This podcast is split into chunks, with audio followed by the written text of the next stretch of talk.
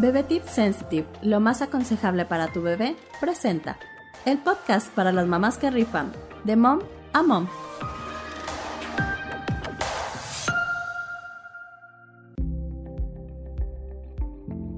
Hola amigas, yo soy Débora Buiza para Mom Mom y hoy estamos en un episodio más del podcast hablando sobre diabetes gestacional. En esta ocasión vamos a hablar sobre el monitoreo de glucosa para seguimiento de diabetes gestacional declarada.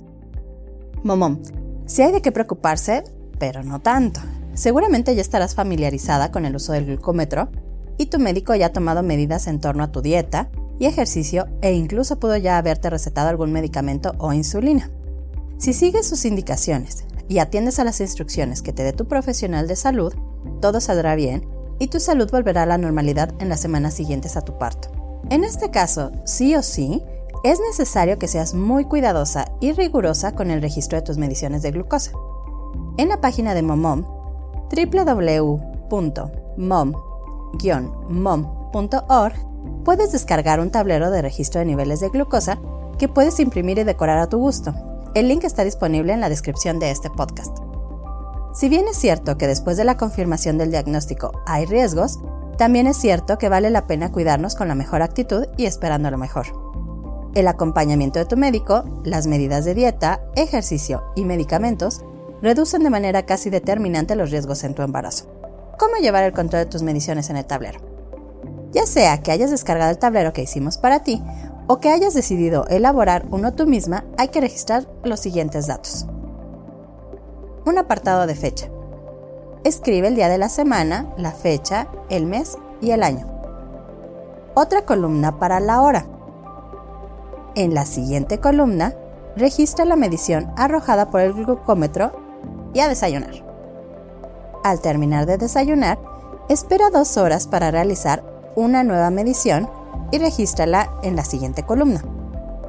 Tu médico puede cambiar el tiempo de espera, así que en este punto espera que él lo defina. En la siguiente columna se llamará menú. Ahí describe lo que comiste.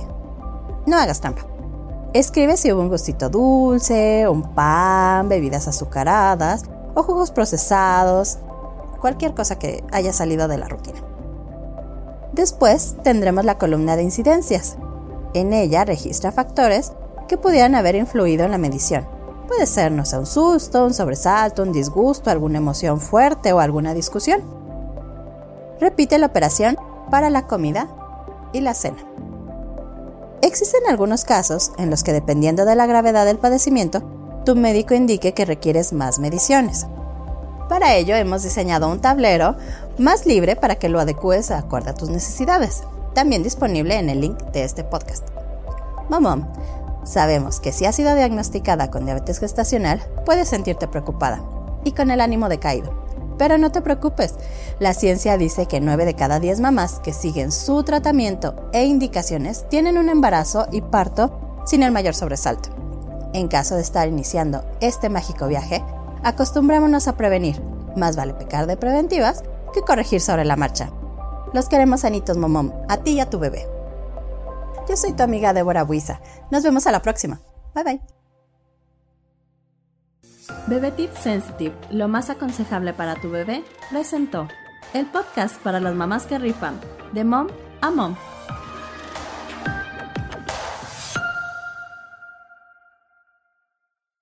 Las opiniones expresadas en este podcast son responsabilidad de quien las emite y pueden no reflejar la posición oficial de Bebe Tips y Ontex México o sus integrantes, socios y filiales.